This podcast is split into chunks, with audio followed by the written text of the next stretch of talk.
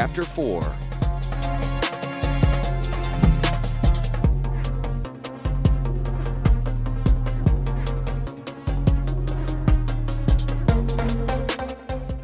The long, dark ride in the lift ended in a narrow stone chamber, brightly lit from some undetectable source. Ahead was a set of arched double doors. These the guard swung open. Gerard passed through and found himself in a wide corridor filled with similar doors from which flowed a steady stream of humanity. Moment later, Gerard caught sight of the second contingent of Weatherlight crew. The soldiers reassembled the prison caravan. Chains chattered on stone as the crew marched up the wide passage. Even here in the nooks and crannies of the wall, there were merchants calling out to the crowd to come and sample their wares. Hanna pushed up beside Gerard and touched his shoulder. Have you seen the looks we're getting? He nodded. Got a pretty ragged picture compared to these people.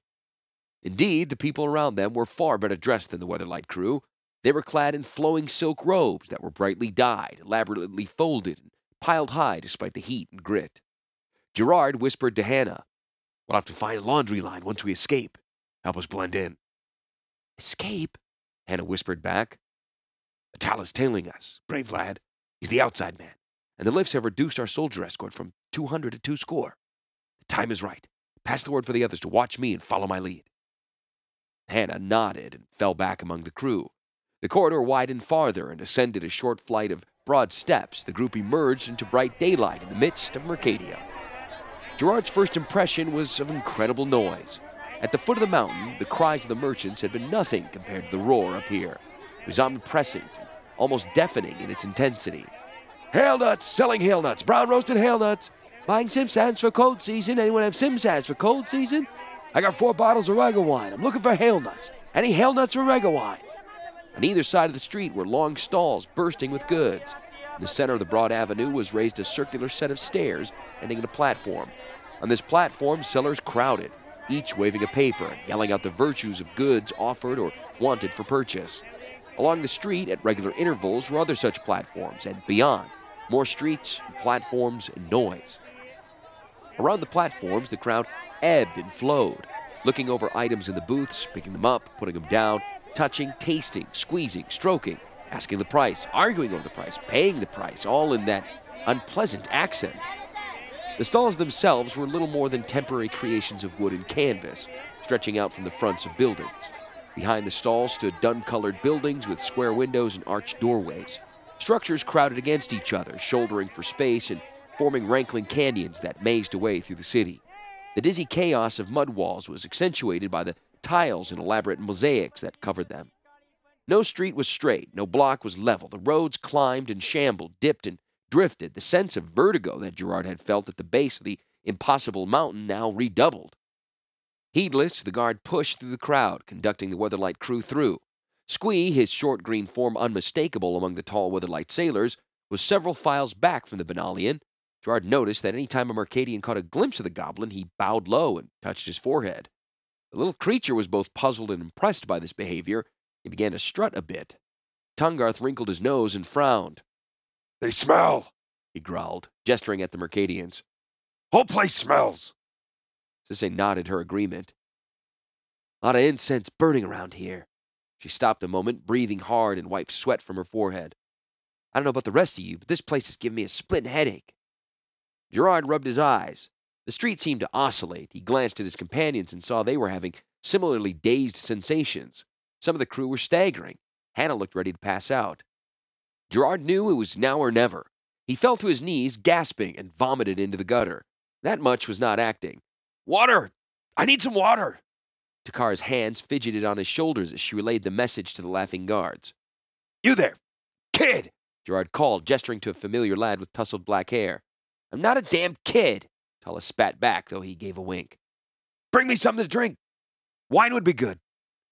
Nodding, Atala darted away through the market. His cloak flashed tan beside a vintner's stall. His hands darted atop a pile of burgeoning wineskins, and he snatched one. Holding it high, he waved the skin overhead and darted back towards Gerard. A roar of protest rose behind him, and a morbidly obese wine seller trundled in fury after the thief. Atala arrived, sandals skidding on cobblestones. Great work, kid. Master Atala, Gerard said, his smile turned down to the gutter. Quick, pull the cork, give me a sip, and dump the rest on the ground. When the captain of the guard comes, Gerard continued, get his keys. The merchant stomped up behind Atala and caught him by his collar. The wineskin lay empty on the pavement, and wine and vomit mingled in the gutter. Thief! The wine seller roared. I'll cut off your hand. Gerard stood, towering over the merchant. Let him go. He's no thief. I sent him to fetch some wine for my master. Your master? The merchant asked. Rattling the chains at his wrists, Gerard said, I am but a slave to the captain of the guard. He uses me to taste his food and wine, for he fears poisoning. Your wine tasted to me of poison, and I vomited there in the gutter. A wry light shone in his glinting eye. I know what you do with rubbish. Rubbish! Poison! The vintner shouted in a pique. He dropped Atala like a rag doll. Your master will pay for this poison! The captain of the guard arrived, barking questions in high Mercadian. Don't pay him, sir, Gerard said, gesturing emphatically toward the gutter.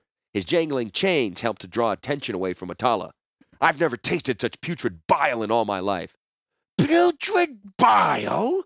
The merchant shouted. He quivered with rage. His burgundy dyed robes swayed dangerously. You'll pay! You'll pay! Captain glowered at the merchant, oblivious to the dangerous operation occurring, even then at his own belt. He shouted an indecipherable warning. He wants to trade me for the wine, Gerard proposed. The merchant gasped, a breath like a huge hiccup. I'd rather own one eyed syphilitic donkey than an idiot slave such as you. A donkey might like your wine, Gerard agreed. More shouts, indecipherable, more threats, more bluster. Gerard leaned conspiratorially toward the captain of the guard to whisper into his ear. In fact, he extended shackled hands to Atala, who quickly tried key after key. I think the vintner's calling you a syphilitic donkey. Giving an inarticulate cry of rage, the captain raised his trident to skewer the merchant, metal lance downward. The wine seller squealed and rolled back on his round haunch. The shackles fell from Gerard's wrists. He snatched the trident in the air before it could fall and brought its butt swinging about. The shaft struck the guard captain in the side of the face, sending up a cloud of dust. The Mercadian tottered for a moment like a dizzy top, then went down. Gerard gave a whoop and whirled the trident again, bashing back the soldiers who swarmed him. Meanwhile, Atala crawled among the other prisoners, fitting the master key into the shackles. Takara was free, and then Starke, Sisay, and Hanna Tahngarth was too impatient. He lunged toward a nearby stall, snatched up a striva, and brought the heavy blade smashing down on the chain. It clove the inferior metal easily. Tahngarth sloughed off the shackles and lifted the weapon high. Merchants, soldiers, and even Squee fell fearfully back from him. For his part, Squee scampered up a similarly imposing figure, Karn. Being a pacifist, Karn would probably be an island of calm in the Sea of Swords. Squee shinnied up the chains that wrapped Karn's torso and flung his arms around the Silverman's massive neck. Karn opened his mouth, apparently to console the goblin. Instead, he bit down on the chain that held Squee, severed in two places, and Karn spit out the shattered links. Return the favor? he asked Squee. Lift one of my chains into my mouth. Squee did. In moments, the whole mass of chain and the goblin clinging to it cascaded down to the street. Karn lifted his arms. Dirt poured from the gritty joints. Sunlight gleamed off his massive figure, and the crowd fell back again. Not all of the crowd.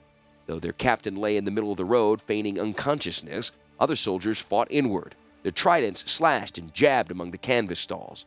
Sisay, Takara, and Gerard parried easily with the weapons they had snatched. Tahngarth's striva merely clove any half that came nearby.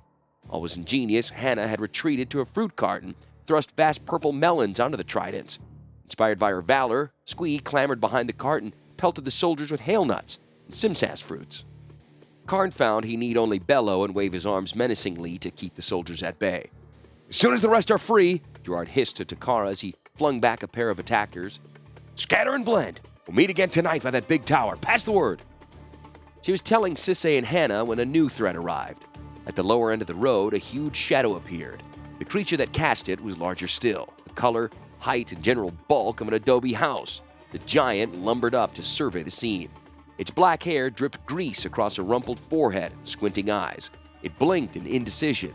Soldiers behind it prodded it forward with tridents.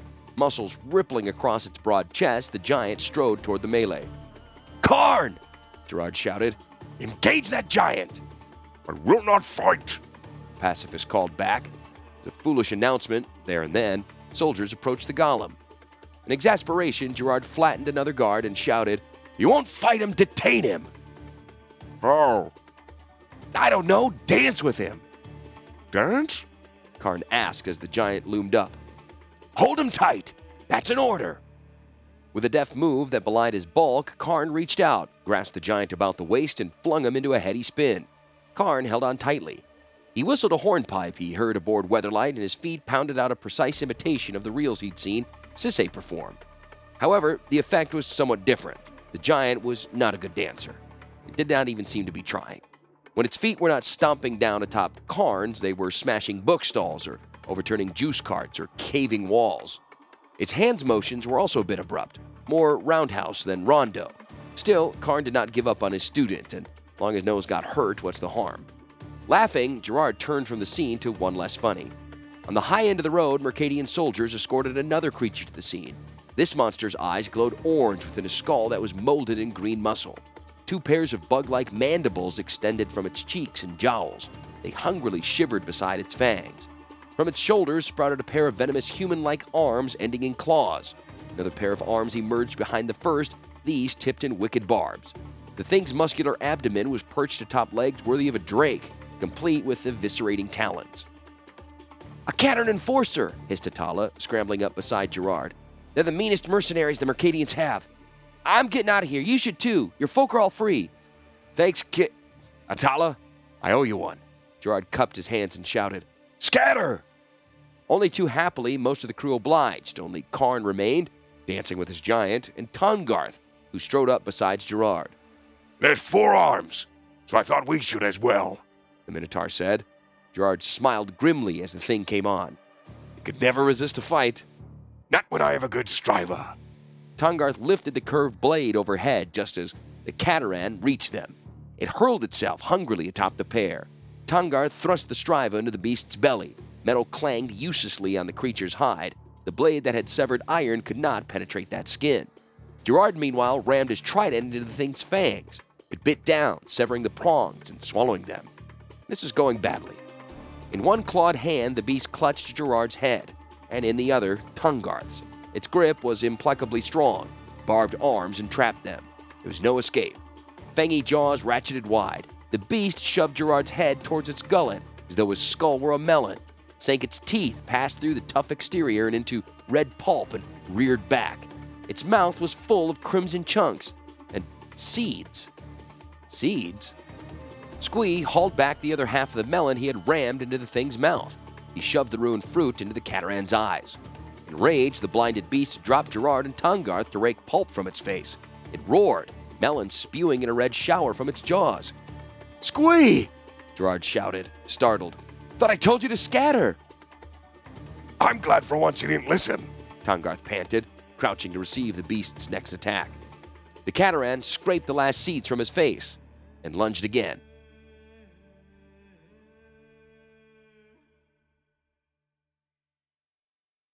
Squee should have listened!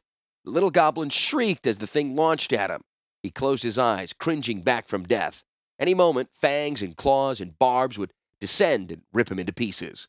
There would be nothing left of Squee but hunks of meat, which the merchants would probably skewer and cook and sell. Yes, once this beast fell on him, he'd be done for. That'd be the end of the story for Squee. A short life over too soon. He rather wished the beast would get on with the killing part. Suspense was getting monotonous. Squee opened his eyes to see something altogether unexpected. The Cateran had stopped mid lunge and fallen to its scabby knees. It looked up beseechingly at Squee. The goblin's incredulity was mirrored on the faces of Gerard and Tahngarth. Through jagged fangs, the Cateran pleaded. Forgive me, master. Squee looked over his shoulder to see who the beast addressed. He's talking to you, Squee. Gerard hissed nervously. Squee splayed a hand on his chest and mouth. Is Squee? Gerard only nodded. I did not realize that Kyren sponsored these. Were these? I did not realize these were your friends. Squee considered, folding arms over his chest and frowning disapprovingly. Well, they are. How about that? I was only following orders. The beast buzzed out, still kowtowing. Of course, my master was not Kyren. Your rank exceeds his. What are your orders, master? Gerard nodded encouragement to the goblin, his eyebrows lifted. Yes, Master Squee. What are your orders? Tahngarth released a groan. Your orders, master.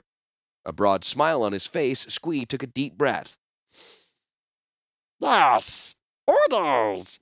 Master Squee's orders. Yes. Dance with that giant, Squee said. Karn's burst. We're gonna go get something to drink. Yes, master. There was no difficulty sneaking away after that. Even the reinforcement troops that arrived seemed to see nothing except the dance stylings of the Cateran and the giant.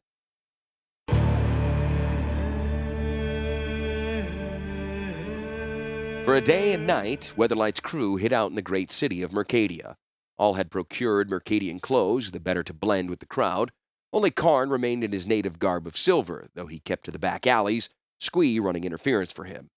As a Kyren, that is, a goblin, Squee had special rights and privileges in the city, though Gerard still not understand why.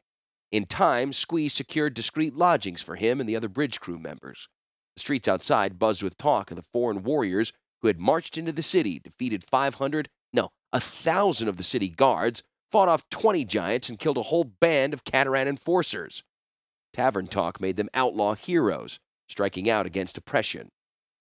Garrison talk made them simply outlaws, but their names were mentioned only in tremulous whispers. Legendary Gerard, giant killer. The legend of Gerard and his band reached a fevered pitch by next afternoon. It was time to enact his plan. Gerard and Takara climbed the white limestone stairs of the magistrate's tower, the opulent building at the center of Mercadia. In this center of trade, Gerard had heard that any citizen who had a worthwhile bargain could approach the chief magistrate. Of course, if the deal was found wanting, this citizen would probably not be found again at all. Gerard and Takara would take that chance. The outlaws had in mind an impressive bargain. They climbed the tower steps, which wound around the outside of the structure without a rail to guide them. Gerard felt increasingly dizzy as the streets of Mercadia opened out below. Beyond the edge of the city, he could see forever. Far away, probably 50 miles distant, was a blurred line of yellow. Gerard called Takara's attention to it. What is that? The outer sea, I imagine, she said. They passed a number of landings with doors into the tower. A steady stream of people were also climbing up and down the stairs, passing in and out of various openings. None paid the slightest attention to Gerard and Takara. Surprisingly, there was little wind. Sweat beaded on both humans' faces as they climbed. At last, at the very top of the tower, when only the endless sky beckoned above them, the stairs bent inward in a large landing. Its rail was inlaid with dark marble and polished stones in elaborate patterns. The side of the tower was pierced by a tall wooden door framed in elaborately wrought metal. This is it. The audience chamber. Gerard pushed hard. The door swung back to reveal a dark, narrow opening. Gerard and Takara passed through. They traveled down a short hallway hung with tapestries and decorated with mosaics and entered a large circular chamber. The ceiling was an open skylight through which the bright morning sun shone. A circle of pillars lined the edges of the room. In the very center was a small platform. On it rested a chair carved of ivory where sat the chief magistrate of Mercadia. He was short and fat, with dimpled cheeks and thinning blond hair plastered against his scalp. His robes were yellow, trimmed with scarlet. They clung closely to the rolls of fat that cascaded from his chin to his waist. Indeed, Gerard could never remember of seeing so fat a man. His flesh seemed to drip from his body, and his six chins quivered and shook. His fingers were thick and stubby, and Gerard noticed with a flash of surprise that the nails were manifestly dirty. His mouth was round, pursed splash of red, and his face was liberally coated with rouge and powder. A foul smell arose from him, as if he had not bathed in several weeks. It melded with the thick scent of incense that pervaded the chamber. About the magistrate's stout shoulders hung a heavy gold chain. Each of its links was a tiny casket. He rested his pudgy hands on his stomach and watched through small piggish eyes as the visitors entered. About the heavily perfumed room were courtiers, all clad in shades of yellow. They lounged languidly around the chamber or relaxed on cushioned benches, on which many of them sprawled full length, eating, drinking, and sleeping. Something whizzed from the midst of one of these groups and struck Gerard's foot. He leaped, startled. There was a burst of laughter. A courtier lumbered toward him as quickly as his grotesquely fat body would permit. He bent with a grunt and retrieved a small, furry creature. Chuckling, he held it up for Gerard's inspection. It appeared to be a species of rat, somewhat larger than Gerard was used to seeing. Its tiny eyes glittered, and its whiskers moved back and forth as it twitched its nose. Its tail was at least a foot long and ended in a sharp cluster of spikes. Deftly, the Mercadian flipped the wrap on its back and scratched its stomach. A small panel opened, showing a tangle of machinery and a tiny glowing stone. Gerard gasped and said to Takara, It's a toy with a power stone. Yes. The wrathy woman stepped closer and stared intently at the mechanical creature. Glancing around the room, Gerard noticed a number of the other nobles were playing with toys. Many were in the shape of animals, others were fashioned in the likeness of engines and vehicles. All were small but animated by power stones. He looked at Takara and grinned. Our terms have just gotten steeper. Moving very little, the magistrate beckoned to Gerard. His voice was high and strained, and Gerard could barely hear it above the other noise in the room. The words were High Mercadian, but on the lips of the magistrate they sounded even more coarse and degenerate. Takara translated. The magistrate asks who you are and what you offer to approach his exalted figure. Lifting his eyes to the man, Gerard said, I'm the legendary outlaw, Gerard, giant killer. That caused a sensation. Courtiers paused in their conversations and looked up. A few gathered their grapes and cheese and little mechanical toys, withdrawing along the wall. The guards in the room also tensed. The magistrate's eyes darted nervously toward the door. Call them off, magistrate. I've slain whole companies of your soldiers, Gerard lied. I'll slay these and you too if you don't call them off. With a pallid nod, the magistrate sent the soldiers back to their posts. Good, Gerard said. We've come to make a bargain. To make a bargain, you came? echoed a mocking little voice. Kyren, he emerged from beside the ivory throne where others of his kind stood. They were garbed in fine silks and shadows. This one walked very erect, its eyes pinning Gerard's insolently as it approached. Most respected magistrate of Mercadia, may the gods bless and keep your name, observed the Kyren. Does not your ineffable wisdom truly spread wherever the name of Mercadia is known? Might a humble servant of your divine mightiness presume to offer some small tidbit of advice in the matter of this stranger? The magistrate gestured meaninglessly. The goblin continued. Would it not be proper and advisable to determine why we should give any audience to a brigand? Would it not be advisable to call the city wizards, or failing them, the city guard, or failing them, the city waste managers? The instant Kyren had ventured a little too close. Takara lunged, grabbed the beast by the throat, and hoisted it in one hand. Guards who had not rushed to the magistrate's aid now ran toward Takara. Gerard turned and drew a sword to ward them away. Takara, meanwhile, stared into the goblin's bugging eyes. Her own eyes narrowed, and her mouth was a toothy gash across her face. Look at me, you little bug! Look at me! Really look, and you will see why you must listen to us. Gerard busily circled the pair, keeping guards at bay. Over his shoulder, he glimpsed the goblin's face. At first, there was only angry umbrage and the panic of suffocation. Then, suddenly, there was something else abject terror. The Kyren waved the guards back. Takara nodded, lowering the beast to the ground. She released him, and the Kyren staggered away slowly, clutching his neck. Gerard hissed to her, What did you do? Through a humorless smile, Takara whispered, Just let him see my hate. It's a powerful thing. Coughing raggedly, the creature retreated toward the chief magistrate. Might I suggest the chief to treat these folk as privileged citizens instead of outlaws? The fat man's chins quivered like a waddle of chicken. Very well. The magistrate accepts your advice. He nodded to Gerard. Gerard said, I'm the legendary Gerard Giant Killer, and I would triumph no matter what forces you sent against me. My folk are as powerful as any army. My prowess is not diminished by the fact that your troops are pathetic, listless, and hopeless. Are you satisfied with the state of your army? One of the goblins replied, his voice oily and pleasant. Is Mercadia still not threatened by enemies from abroad? And yet our armies are untrained? Is not their skill with arms poor? Are not the weapons they possess badly maintained? Have you weapons you can trade? Have you sufficient soldiers to fill our ranks? Better. The legendary Gerard will make a bargain with you, Gerard said. I will train your troops in the use of weaponry. I'll train them how to train others. I will turn your army into a fighting machine that will be itself legendary. You will train our armies in return of what? The Kyren asked. Freedom for my folk, first of all, Gerard said. I want them to walk these streets as citizens. Is there nothing more we can offer? There's plenty more. When I have finished training a division of your troops, I will be granted them to march into the Rushwood to fight the Cho Aram. I seek to regain the airship I was falsely arrested for trading to them. Avarice flared in the goblin's eyes. Why would we refuse the offer of legendary Gerard to lead our armies against our enemies? Once I retrieve my ship, I want facilities here to repair it. Why would we refuse to grant facility and assistance in gathering power stones to repair the ship? We not know legends of power stone troves?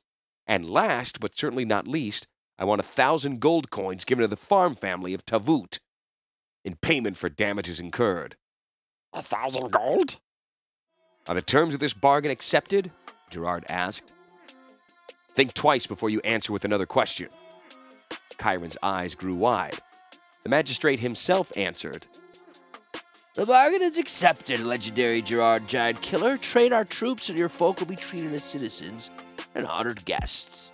You'll be granted the right to lead a division and regain your ship, and if you regain your ship, you'll be allowed to use our facilities to repair it and benefit from afar assistance in obtaining power stones to complete the job. And a thousand gold pieces will be granted to the farm family you mentioned. Agreed. Legendary Gerard nodded, smiling with satisfaction. Good. Beside him, Takara whispered, Good for now.